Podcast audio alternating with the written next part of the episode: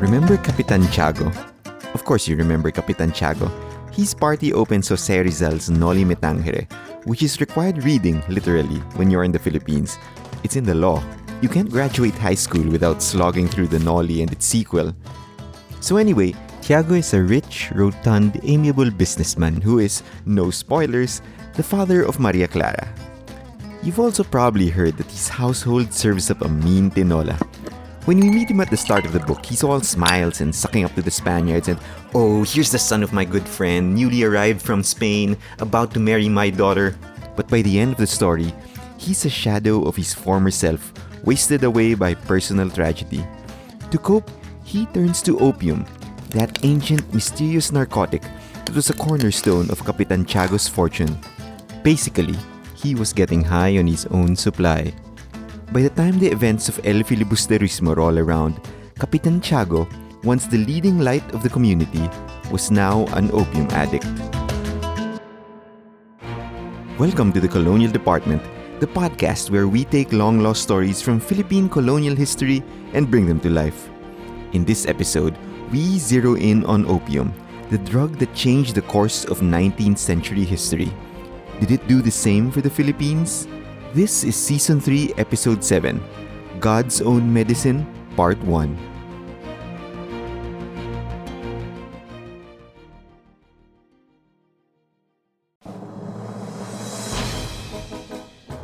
Even before the tragedy of Capitan Tiago, my first exposure to opium dens was in the old Adventures of Tintin comic called The Blue Lotus. There, the boy reporter and his little white dog are hot on the trail of a drug smuggling ring that's been operating in Egypt, India, and Shanghai. Their chase leads them to a high class Shanghai opium den called the Blue Lotus. Chloroform. Look at this! Blue Lotus. It's Mr. Wang's handwriting. They've taken him to the Blue Lotus. In the third to the last page of the comic book, creator Hergé drew a wide panel depiction of the inside of an opium den. It's a mad, psychedelic illustration, oranges and blues, festooned with lanterns and classical Chinese paintings and dragon symbols snaking through the walls. The colorful surroundings are in stark contrast to the clientele, who are all draped dully across low couches, holding up long red pipes that they hold up above the spirit lamps, ready to suck in the sweet vapors. So, what is opium? It is, in the words of Thomas de Quincey, a celestial drug. Here he wrote, Here was a panacea, a pharmakon nepenthes for all human woes. Here was the secret of happiness about which the philosophers had disputed for so many ages, at once discovered. Its origins are lost in the mists of history. 5,000 years ago, the Sumerians grew it and called it the joy plant. And millennia later, the Greek poet Homer sang its praises. In the age of sail, English pharmacologists turned it into a tincture called laudanum and marketed it as medicine. In fact, that's what some doctors in the 1700s called opium itself God's own medicine.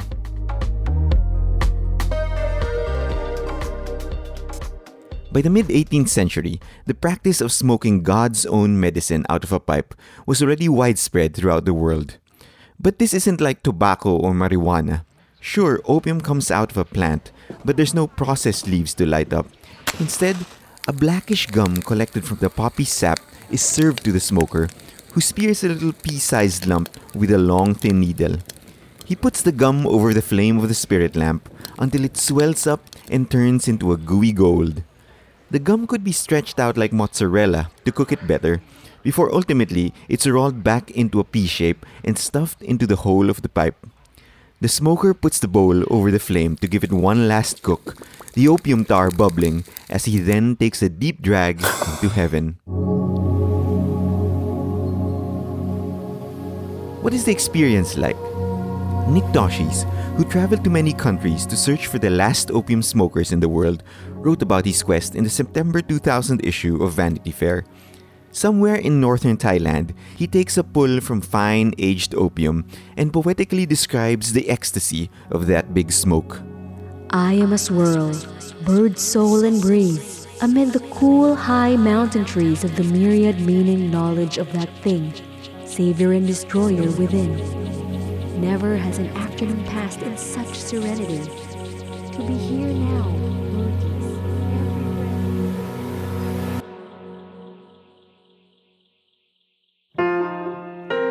If one afternoon smoke can inspire such poetry, you can imagine how much demand opium had at the height of its popularity. With that demand came the opportunity to make big money. Historian Benito Legarda writes that if the age of sail was defined by the silk for silver trade between Manila and Acapulco, the British Chinese tea and opium exchange would dominate the 19th century. Opium, which is not native to the Philippines, could have snuck in via Chinese traders looking for a little sideline in Manila, or via Dutch traders who docked in Mindanao. It first appeared in Philippine records early on in the colonial period. In 1631, a Spanish writer said that the Moros of Mindanao used opium to prepare for battle. Ten years later, an Augustinian friar wrote of a man who was arrested, interrogated, and tortured, but was immune to the tender loving care of the Spanish police because he was hopped up on opium. In 1814, the use of opium had become widespread enough throughout the archipelago that Governor General Jose de Gardoqui put the hammer down on the narcotic. Importing it became illegal, and smugglers would be punished with six years in the slammer. Even those who smoked it would be punished with two weeks' imprisonment and up to four years if you were caught three times.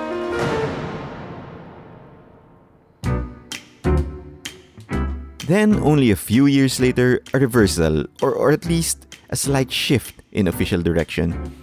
The galleon trade was at its sunset, and the Spanish were looking enviously at their imperial rivals from across the pond, watching as British trading ships made a killing bringing in opium into China. Economic reformers tried to placate the moralists by saying that, hey, smoking opium wasn't any worse than smoking tobacco or drinking alcohol, right? Even the leading Chinese scholar in Spain at the time, Sinibaldo de Mas, said that from his experience, opium smokers worked as hard, if not harder, than their counterparts who didn't smoke. Besides, one commission argued it was unwise to persecute the large Chinese population in the Philippines just for smoking opium. It is also impossible to hunt down the smugglers who could disembark in any one of the 7,000 islands in the Philippines. So why not instead legalize the trade and take a hefty cut? In 1844, the Spanish colonial government did just that. They waded into the trade and set up their own opium monopoly.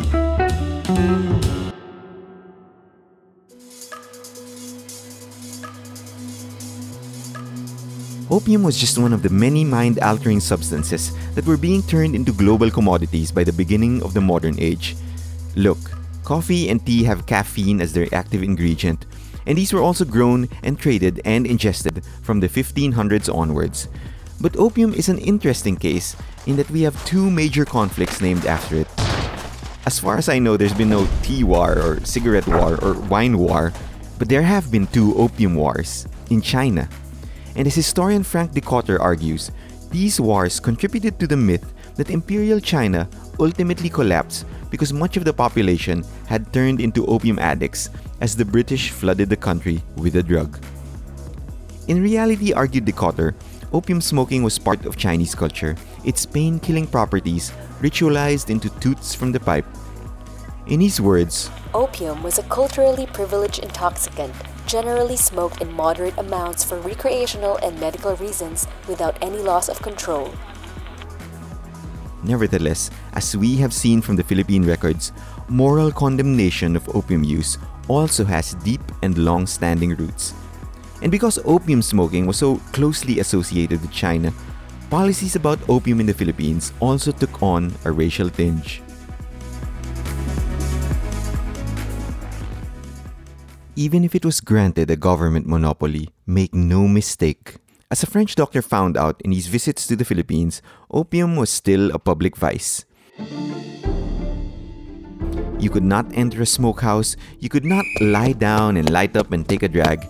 But in the cunning two facedness of the government's drug policies, they made an exception for the Chinese. This was how the opium monopoly worked.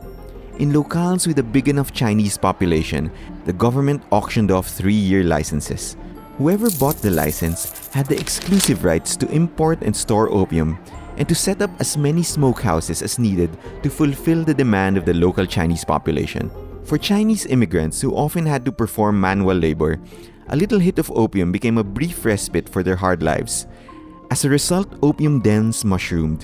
In 1860, a German traveler reported that there were 478 opium dens that were licensed by the government all throughout the country.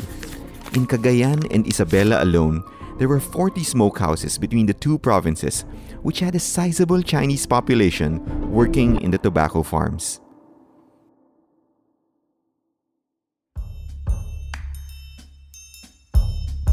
The opium monopoly produced a steady, reliable stream of income for the Spanish government that helped tide them over after the collapse of the galleon trade.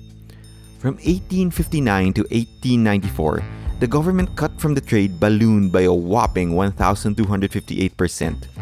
The contractors also made a killing.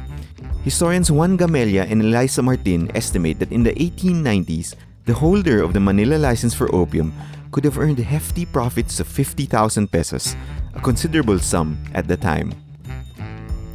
Here's another thing about the opium monopoly Filipinos, mestizos, and Spaniards couldn't smoke it, but they could definitely make money out of it. Anyone could buy an opium license, so you can imagine competition for one was very fierce. Capitan Tiago of the Noli and Fili was obviously able to get one, and it helped turn the ambitious Indio into the debonair socialite that we see at the start of Rizal's novels. Opium would also become Capitan Tiago's downfall. You see, the two faced policy of the monopoly enabled the Spanish government to do two things. They could profit massively from it, yes, but they could also simultaneously denounce it as a vice.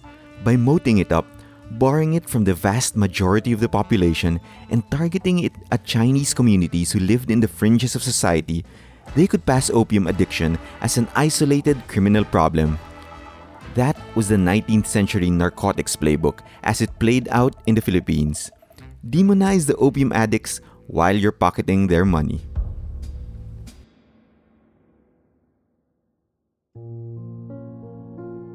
And so we go back to Capitan Tiago. At the end of his life, he becomes addicted to opium. He loses his lofty standing in society and becomes a gaunt, skeletal figure hanging out in the streets of Santo Cristo. He's lost everything his wealth, his status, his friends, his own daughter. No one remembers who he is anymore, and to precipitate his own forgetting, he hoists himself up by a cane at night and hobbles down to an opium den. At the end of the book, it's opium addiction that does him in. But our story of opium in the Philippines doesn't end there. What happened to the opium dens and opium farms during the upheavals of the Philippine Revolution and the American invasion? And how did opium finally disappear from our shores? Tune in to God's Own Medicine Part 2, coming next in the Colonial Department.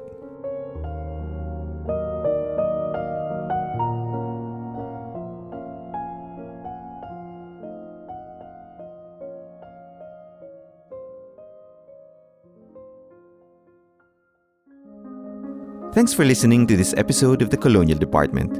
References used in this episode are written on the show notes, but I'd also like to express my thanks to my main sources.